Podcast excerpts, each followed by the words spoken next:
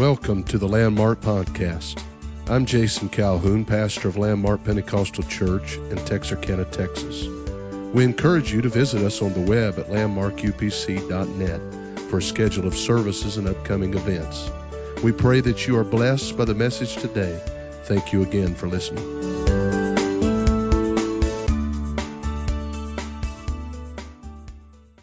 This is a special week for all of us.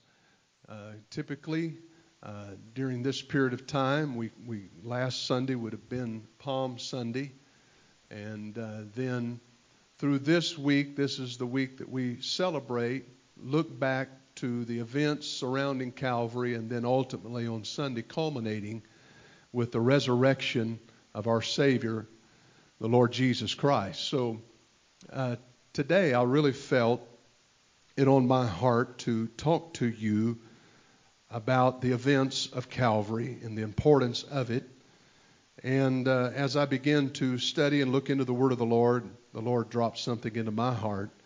So I want to read from 1 Corinthians chapter number 1. 1 Corinthians chapter number 1. In verse 17 is where I'll begin reading. I'll give you an opportunity to find that. Thank you once again for connecting with us. We appreciate so much each one of you, and we're praying for you during this time. 1 Corinthians chapter 1 and verse 17, for Christ sent me not to baptize, but to preach the gospel, not with wisdom of words, lest the cross of Christ should be made of none effect. For the preaching of the cross is to them that perish foolishness but unto us which are saved, it is the power of God. I want to read verse 18 again. For the preaching of the cross is to them which are that perish foolishness, but unto us which are saved, it is the power of God. And I simply want to use that first phrase there uh, or use words from that first phrase to entitle my message here tonight. I want to talk about the preaching, the preaching of the cross, the preaching of the cross. Very important thing, a very important subject, central to us as believers. I think I can state unequivocally here tonight that we live in an age where the church or many Christian churches have changed their focus, have changed their mission and even their message as it concerns the cross. Churches and even whole denominations have moved from the old message, the old story of salvation through the blood of Jesus, and they've moved to a message of salvation through social activism and the old bloody message of the cross has quickly been replaced by the bloodless preaching that lacks power and lacks hope. Really, what they've tried to do is kind to kind of repackage the idea of Calvary, make it more presentable.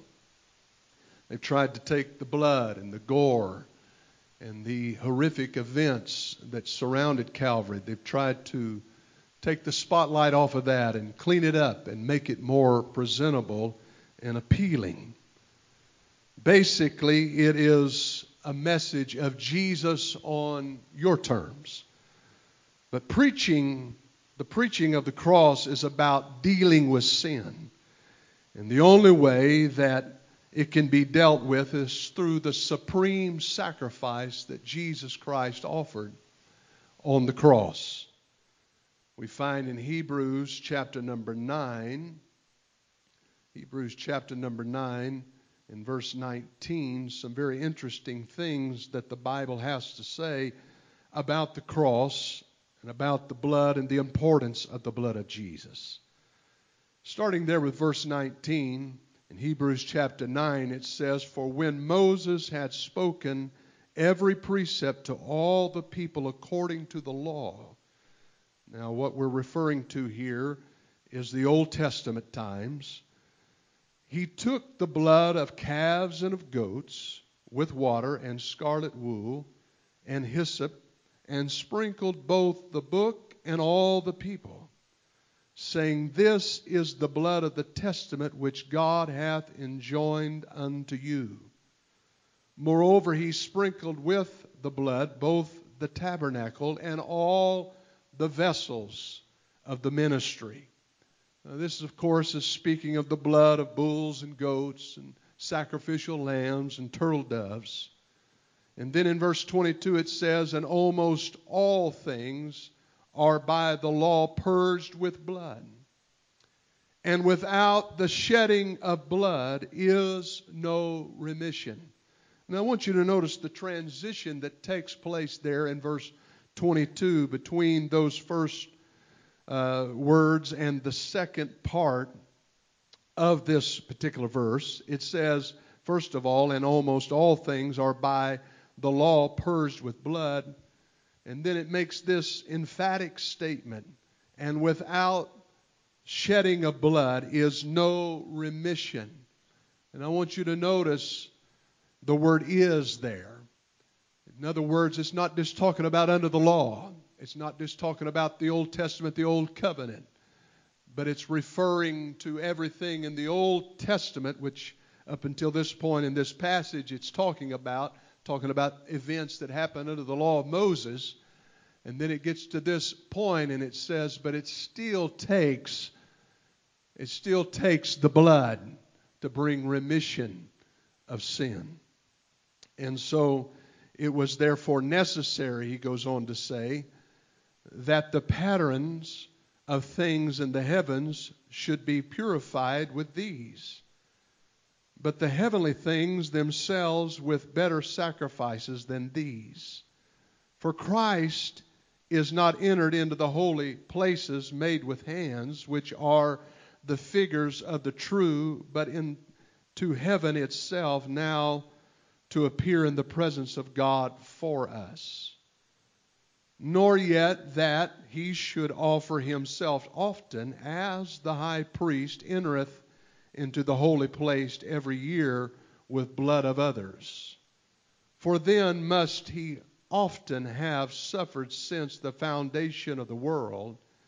But now, once in the end of the world, hath he appeared to put away sin by the sacrifice of himself. And as it is appointed unto men once to die, but after this the judgment, so Christ was once offered to bear the sins of many, and unto them that look for him shall he appear the second time without sin unto salvation.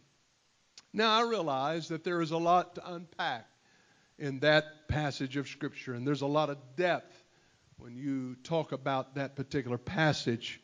There's a lot theologically to understand there, but suffice it to say that Christ was that one sacrifice that was given, that one and all, as the scripture says.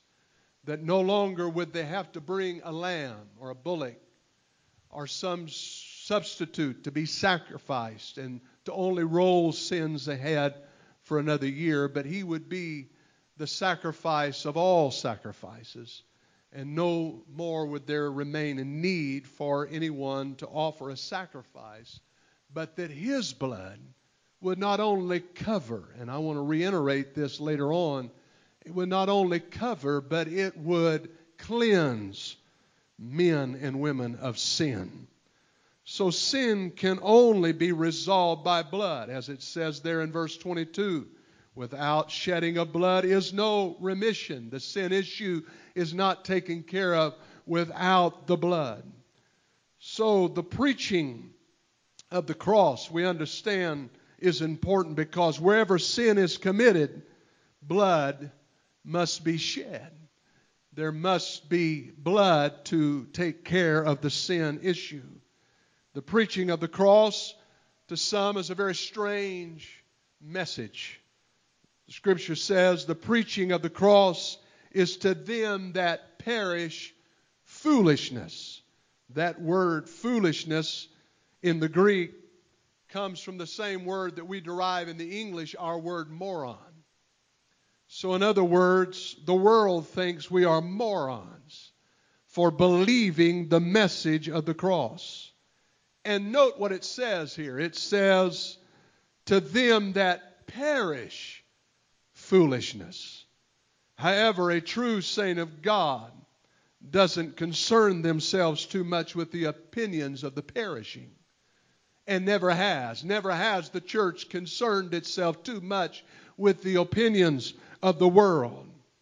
For example, it's like standing safely on the bank and, and you're in the currents, in the torrent of flooding waters, and perishing, and you telling me or giving me advice about what I need to do. That would seem foolish for me to listen to you if you're in the water and I'm safely on the bank. But unto us which are saved, it is the power of God, the Scripture says. To us that have experienced the blood of Jesus Christ. And somebody says, well, exactly tell me, preacher, when is the blood applied? Well, in the Old Testament tabernacle, which we know, and also the temple, the Old Testament temple, which is a type and shadow of what is to come in our relationship with God, it is really just a pattern of things that are to come. We understand that there are three things that we need to pay attention to there, particularly. First of all, the most prominent piece of furniture in the Old Testament tabernacle and again in the temple was the altar. And there has to be a place of dying out to sin. That altar was where the sacrifice was made. And this was where that animal was laid upon that altar. And its life was taken, and its blood was then used to cover sin. Well, there has to be, in type for you and I, a place where we come to an altar. And I know an altar is not necessarily just a physical location, but it is the condition of a person's heart where they repent. It can be in a living room. It can be uh, sitting in your automobile right now. It can be in a church house. And wherever you are, when you repent of your sin, and that means turning away from sin, and ask God to forgive you, the Bible tells us in turn that He is faithful and just. When we confess our sins, He's faithful and just to forgive us of our sin. And then beyond that altar, of course, there was the laver where that priest would be clean and cleansed. Uh, and it's so important that we realize that this is a type of water baptism in Jesus' name. That we are baptized with Him. In Jesus' name, we take on that name in baptism. And by taking on that name in baptism, we become just like as you would if you are a part of a family, you take on a name, you take on the name of the family of God, which is Jesus Christ. You become partakers in that covenant. And then we go, and the blood you will find throughout this entire process is still with that priest being transported into that ultimate place, which was the holies of holies, which is typical of the Holy Ghost. So somebody says, Where is the blood applied? Well, we see blood in all stages of the Old Testament tabernacle and the temple. So it's important that you realize that it's emphatically taught in the Word of God that we have the blood applied when we've been obedient to the full gospel of Jesus Christ, which is the death, burial, and resurrection repentance, water baptism in Jesus' name, and the infilling of the Holy Ghost. I know a lot of people have said that the Holy Ghost in today's times is not necessary, it's only an added blessing, it's only something that if you desire it, you can have, but it's not essential to your salvation. It was really just a sign for the starting of the church in the book of Acts, chapter number 2. But we find that throughout the book of Acts it was poured out. And plus, the apostles said, it's as to as many as the Lord our God shall call. So the Lord is still filling people with the gift of the Holy Ghost. He's still calling people, and it's still important to our salvation because the Scripture tells me that without the Spirit of Christ, which we know as the Holy Ghost, without the Spirit of Christ, we are none of His. It also tells us that in the rapture of the church, or the great catching away, as we term it in the Scripture, we understand that it takes that Spirit on the inside of us and he quickens this mortal body and it takes on immortality and we're caught up to meet him in the air. Amen. And so shall we ever, the scripture says, be with the Lord. So we understand these things that it takes it takes the entirety of being obedient to the gospel in order for us to have the blood applied to our life. And so a lot of people misunderstand that, they mischaracterize that. But we know that the cross is where it starts and where it begins, and the power of God that comes through being delivered from sin and sin's hold upon our lives. Every person that has experienced the cross knows about the power of the cross. And if it wasn't for the cross, and if it wasn't for the blood, and the sacrifice and that spotless lamb that purchased our salvation, I'd still be lost. You would still be lost. Still be addicted. Still be struggling with the sin issue. How many people in our world try in their own efforts to settle issues in their life that are rooted in sin? They try through self help. They try through other means of, uh, of using other programs, which we're all thankful for, but without the blood of Jesus, without the power of cross of the cross being implemented in our lives, there is nothing to break the chains of sin. There's nothing, there's nothing to overcome the power of sin in one's life. It is our hope. It's the hope for the hurting. It's the hope for that person that is bound, that person that is addicted, that person that feels condemned. Paul said, But we preach Christ crucified, unto the Jews a stumbling block, and unto the Greeks foolishness. Notice the differentiation here. He says, Unto the Jews a stumbling block, and unto the Greeks foolishness. Why was it a stumbling block to the Jews? After all, these were Jesus' own people. These were the ones that he had came to help and deliver and set free, that he had a long love affair with. This is why God manifested himself in the flesh and came in the form of a man, was to reconcile these people back unto himself. Why was it that it was a stumbling block to them? Why did they look at Jesus Christ and the cross and struggle with it? Why was it a stumbling block in their path? Well, there's one word that describes the reason for them stumbling over the cross of Jesus Christ, and that one word is pride. These people had hope that a king would come and overthrow their oppression.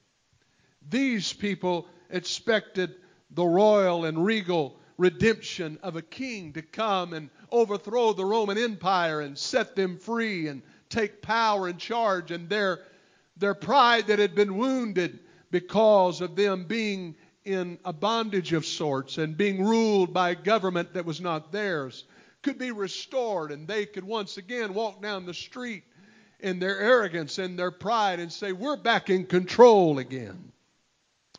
They were not expecting a manger. They were not expecting a carpenter's shop. Uh, it was not a part of their expectations a rugged cross or a borrowed tomb. They wanted this to continue to be an exclusive thing that only included them. They wanted it to be a Hebrew only, if I could say it that way, religion and salvation not open to the Greek or the Gentile or barbarians, as they would call them, when Jesus kicked the religious door down and said things like, I have come to seek and to save that which was lost, this, this totally upset their apple cart.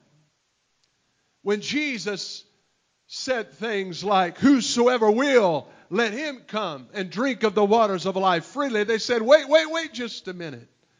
This is only for our exclusive group. This is not for everybody. When you say whosoever will, surely you're not you're not saying that the Greek you're not saying that other Gentiles could partake of this, are you? This kind of messed up their religious playhouse of sorts. Why was the preaching of the cross then?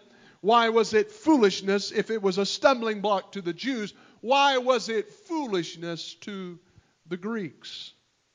The same word could be used to answer this pride. It was pride. They both suffered, one from religious pride and the other from the pride of being intellectual and thinking that they were superior because of their education. These were learned people. The Greeks were known for being uh, people that were educated by the best. This is where the greatest philosophers came from. However, their pride was not rooted in religion like the Jews, but it was in hum- humanism. They thought that all problems could be solved through intellectualism, through education, through an empirical understanding of things. To them, the world didn't need more of Jesus, but the world needed more education. It needed more understanding. It needed more scientific, empirical evidence to be presented. Does that sound familiar to you today? Obviously, much like the world that we're dealing with today. Yet, recent experience tells us that philosophies of life do not really hold water. Intellectualism finds its end. Education though it serves a purpose, it has its limitations because uh, just as we're seeing uh, the CDC and the World Health Organization and the president and all of the team that works with him, those that are the head of uh, infectious disease uh, centers and institutions, they're not able to find the answers to resolve this crisis.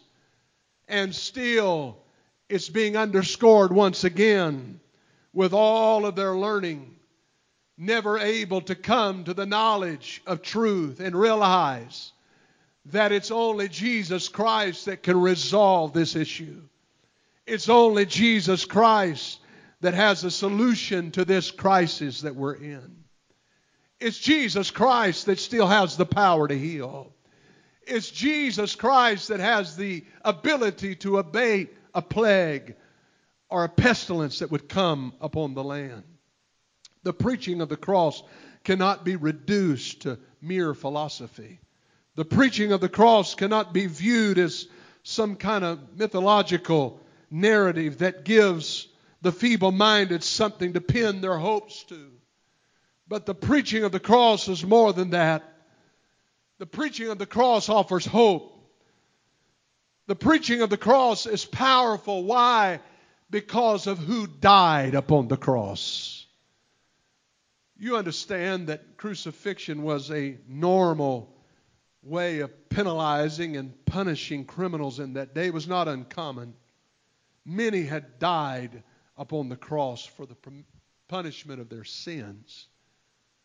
But their cross was different.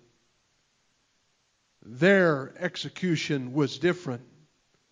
Something different happened when Jesus died upon the cross.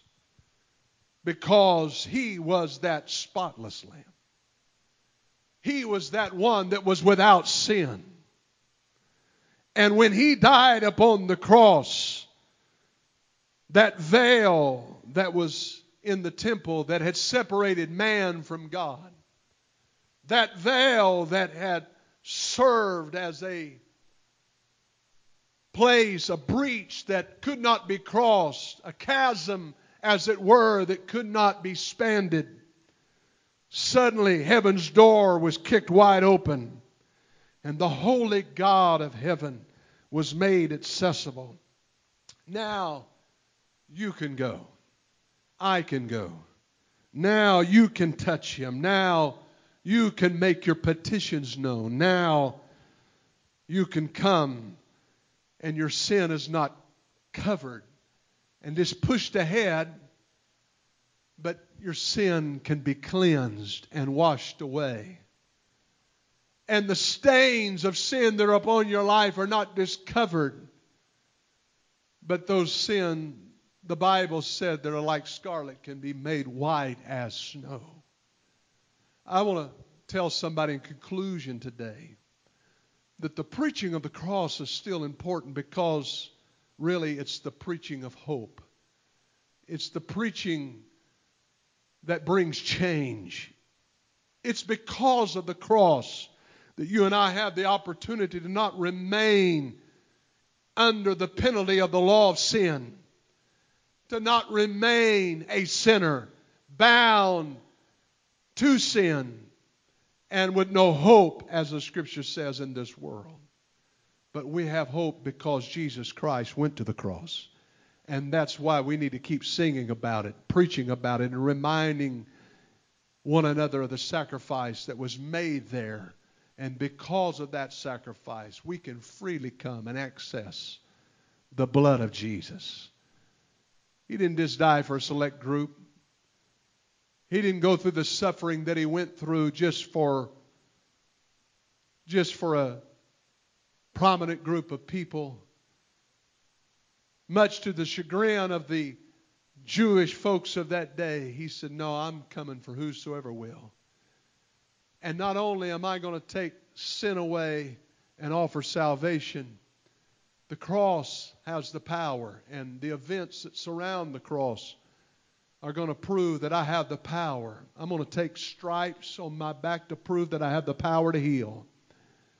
I, am going to endure suffering, and I'm going to bear grief and sorrow that people are going to experience in this world, and they're going to have a place to come and cast their cares upon me because I went through I went through the suffering of the cross so they didn't have to stay in suffering. They don't have to stay in emotional pain. They don't have to stay under the pressure. I took a crown of thorns upon my head, and I took, I, I took the spear in my side, and I took the chastisement so that they could have things like peace, so that they could experience joy, not just in eternity, but also on this earth. The Bible says that we can have a life and life more abundantly. I'm going to tell you, if you've never experienced the cross, you need to. And if it's been a long time since you visited the cross, you need to go back and be reminded of the power of the cross and be reminded of the importance of the preaching of the cross in our lives. Thank you for connecting with us today. I hope that you'll take a few moments and, and pray about this. Let this word, let this word marinate in your heart this week. This is the week that we look back and we remember what was done for us, the price that was paid for us on the cross. And oh, it doesn't stop there. I'm thankful that I can report to you that he just didn't die, but he proved that he was he was God manifest in the flesh when he got up from that grave. And he lives to help you and I. Praise God.